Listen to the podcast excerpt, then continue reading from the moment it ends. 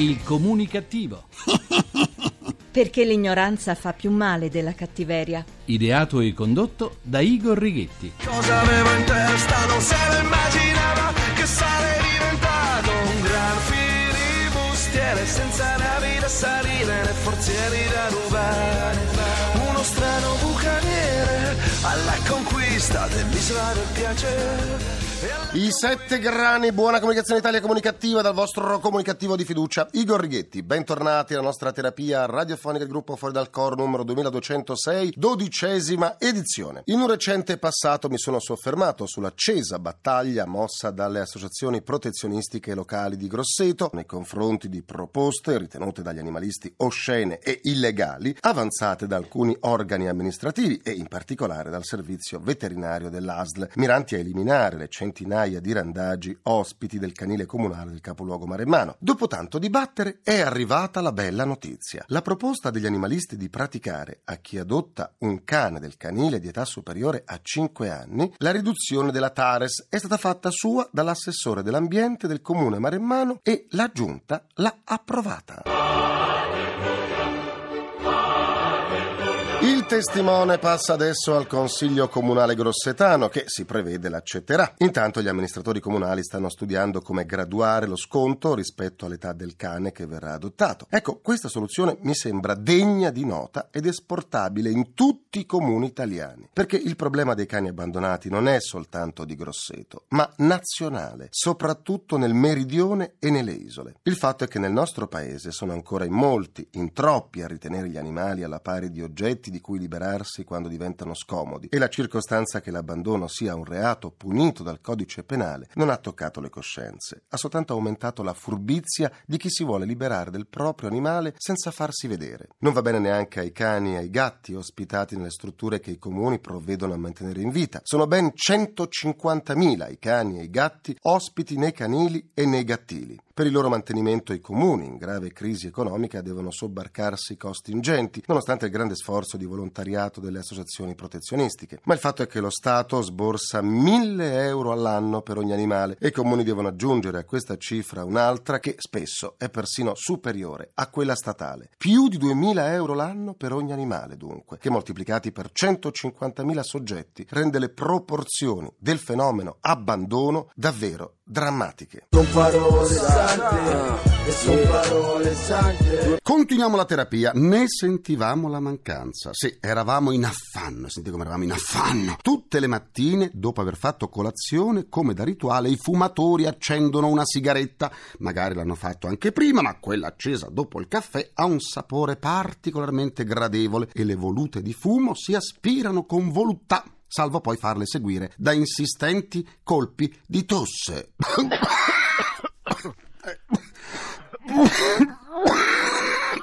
Appunto. Allora, dicevo, si sentiva proprio la mancanza dell'aggiornamento del temuto rapporto americano del Surgeon General dedicato al fumo. L'elenco di quest'anno delle patologie legate al fumo è talmente lungo, talmente lungo da citare qualunque organo del corpo umano. Il fumo colpisce ovunque, insomma, dove capita capita, dai polmoni ai bronchi, dalle ossa ai tanti tumori, dal diabete alla pelle, fino alla udite udite disfunzione erettile.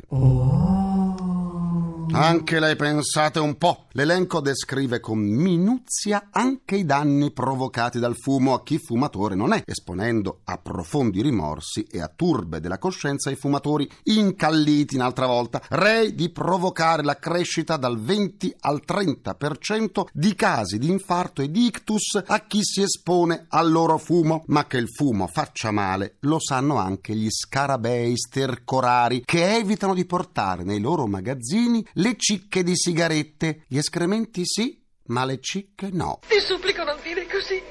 Mi dispiace, mi dispiace tanto. Non capisco perché le dispiaccia, signora Rossella O'Hara, ma è così. Anche gli scarabei stercorari sanno che il tabacco fa male alla salute e col piffero portano le cicche di sigarette nei loro magazzini. Lo hanno letto sui pacchetti delle sigarette che fumatori, incalliti un'altra volta e anche super cafoni, gettano sulla spiaggia dove vanno a prendere il sole perché fa bene e nello slip c'è l'immancabile pacchetto con l'immancabile accendino. Tornando al rapporto sui danni del fumo agli esseri umani, si arriva all'elenco dei numeri. In America negli ultimi 50 anni sono morte 20 milioni di persone a causa del fumo e quasi 6 milioni di bambini sono destinati da adulti a morire a causa del fumo. Ma non tutti i dati sono negativi. Sempre in America nello stesso periodo sono state salvate 8 milioni di vite grazie alla prevenzione e all'informazione. Il rapporto prende in considerazione anche la sigaretta elettronica sulla cui nocività nutre dei dubbi. Intanto però ogni giorno oltre 3.000 minori si accendono la prima bionda della loro vita, nonostante la pubblicità terroristica sui pacchetti e nonostante il rapporto americano. Una nuvola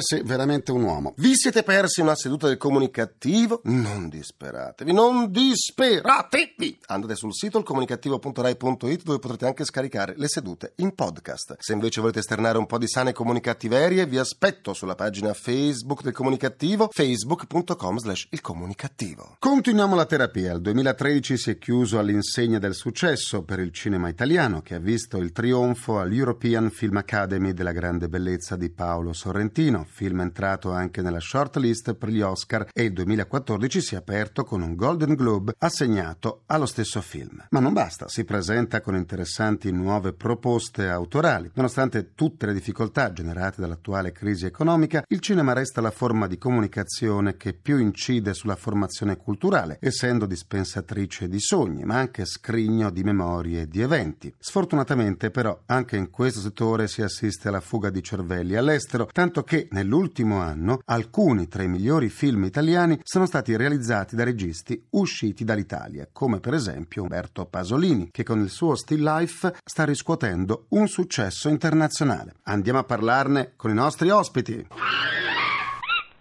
Le nostre due mascotte evasione fiscale, più cinefile che mai, annunciano l'ingresso dell'amministratore delegato di Rai Cinema Paolo Del Brocco. Buona comunicazione! Buona comunicazione a voi. Rai Cinema, dalla nascita nel 2000 a oggi, ha realizzato oltre 420 film, molti dei quali di grande successo. Quali gli obiettivi? Sostenere l'industria culturale e audiovisiva italiana, in particolare quella cinematografica. Rai, attraverso Rai Cinema, in un momento molto delicato del settore, ha ritenuto di investire di più e meglio, soprattutto negli ultimi anni, consapevoli della responsabilità del nostro ruolo all'interno del settore. Questo ha consentito di allargare la base produttiva, cioè si sono fatti più film, come dire, una scelta fondamentale per mantenere in vita e produttiva il nostro cinema. Abbiamo dal 2010 coprodotto più di 160 film, sempre con un occhio ai giovani talenti, alle opere prime e seconde, sono state circa la metà dei film prodotti, appunto le opere prime e seconde. I numeri sono stati molto importanti, ma noi non consideriamo il successo di un'opera cinematografica solo in termini di incasso al botteghino, ma crediamo che sia necessario che ogni film abbia la capacità di raggiungere il proprio pubblico di riferimento, piccolo o grande che sia, nessuno escluso. E questo è un po' il compito del servizio pubblico, cioè di raggiungere i diversi pubblici, nel caso della televisione della televisione, nel caso del cinema, i diversi pubblici del cinema. Il finanziamento dello Stato al cinema aiuta a realizzare buoni film o incoraggia il clientelismo, come disse l'allora ministro Sandro Bondi? Ma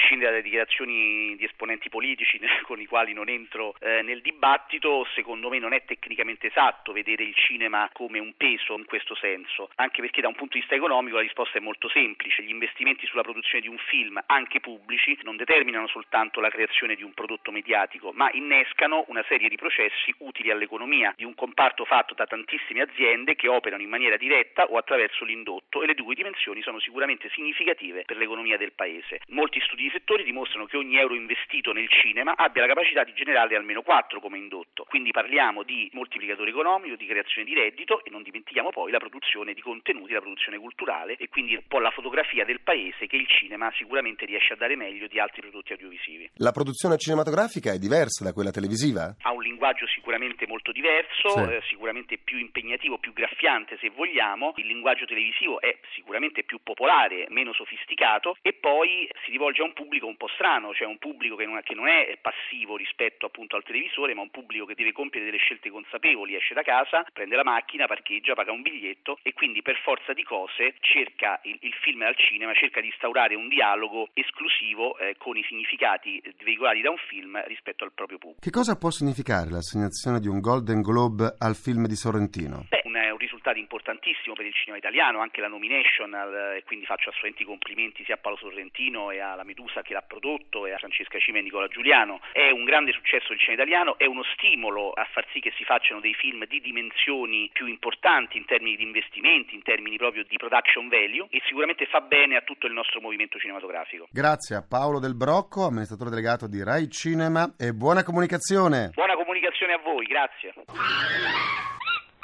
Do la buona comunicazione al regista Alessandro Dalatri. Buona comunicazione a voi. Alessandro, eccoci. Sì. Registi italiani in fuga dall'Italia. Il nostro sistema è proprio così asfittico? Devo dire che in questo momento è momento anche abbastanza interessante invece, nel senso che il cinema italiano sta riconquistandosi spazi importanti. Devo dire che la cosa che sta premiando di più è di nuovo una diversificazione, cioè riusciamo a avere del cinema che non è soltanto commedia, ma possiamo avere anche film importanti che escono dal territorio nazionale, sono film drammatici, in questo momento proprio c'è Dio che è uscito con un bellissimo film, abbiamo avuto questo riconoscimento importante del Globe eh, con Sorrentino, che Salone ha praticamente portato a casa il budget complessivo del cinema italiano, quindi credo che da questo punto di vista la diversificazione sta pagando e credo che sia un'indicazione importante per proseguire. A proposito del Golden Globe assegnato alla grande bellezza di Paolo Sorrentino, quali possibili sviluppi? Cosa importante è che intanto il nostro cinema venga conosciuto anche fuori, nel senso che una delle grandi problematiche, facendo noi comunque un'operazione culturale, lingua unica, perché la lingua per noi è un grossissimo ostacolo al mercato internazionale, l'idea che, e non solo il Nobel, ma se ci pensi anche il riconoscimento che è stato dato da Berlino, dagli EFA, Certo, per cui è un film che ha rappresentato l'Italia a grandissimo livello, rappresentando anche quella tensione artistica che nel cinema è importante e che non è soltanto poi quella commerciale. Quindi questo secondo me è un riconoscimento molto molto importante e credo che faccia bene a tutti. Poi si aprono, si sono aperte subito le polemiche, sai in Italia come al solito Sempre. come dire, Nema profeta Sì, Italia, sì, sì. no? Per cui c'è sempre questo dibattito sui vincitori, però credo che questo faccia bene a tutti, perché il nostro cinema vince a riconoscimenti nel mondo, probabilmente si aprono spazi anche per nuovi autori, per nuove proposte, una nuova fiducia, diciamo, ecco, questo è importantissimo. E ne abbiamo bisogno, eh. Quali idee per un cinema sostenibile e attivo? Sai, sostenibile ci sono già, io per esempio due anni fa sono stato testimone a Cannes di un progetto Green Movie che tra l'altro è stato sposato adesso dal film di Paolo Di che hanno fatto un progetto, è un film ecosostenibile, nel senso sono- c'è tutto un protocollo di rispetto per cui il cinema sia sostenibile dal punto di vista anche ecologico. E dall'altra parte ci vuole anche un'ecologia secondo me artistica, nel senso che abbiamo capito che la commedia funziona, però forse è importante anche che la commedia faccia un salto di qualità e ritorni un po' anche a quelli che sono i presupposti della grande tradizione della commedia italiana. Quando oltre che lo spettacolo l'intrattenimento, il contenuto e l'analisi critica anche sociale, perché se pensiamo a tutto il cinema di Sordi, di Manfredi, di Gasman, erano dei film straordinariamente di intrattenimento, ma nello stesso tempo c'erano delle critiche feroci no? Ai costumi, alla satira del momento. Credo che questo sarà molto importante riprenderlo e vedo che ci sono buone aspettative. Senza contributi si può fare sperimentazione cinematografica? Personalmente sono un po' un talebano in questo senso, nel senso che io non ho mai chiesto un finanziamento pubblico, non perché non sia giusto farlo, ma perché credo fortemente nell'industria, nel cinema industriale. L'industria è fondamentale perché il cinema abbia un suo valore espressivo, è importante soprattutto per quelle operazioni che molto spesso sono a rischio commerciale quindi è lì che è necessario che ci sia un sostegno. La cosa più importante resta per me una cosa però, favorire l'investimento dei privati all'interno campo, dei campi culturali che non sono solo il cinema. Se lo Stato favorisce gli investimenti privati defiscalizzando, favorendo questo, secondo me va bene per tutte le arti e noi in Italia, devo dire, ne abbiamo molto bisogno e siamo grandi produttori d'arte. Grazie al regista Alessandro Dalatri e buona comunicazione. Buona comunicazione a voi. Però è un gran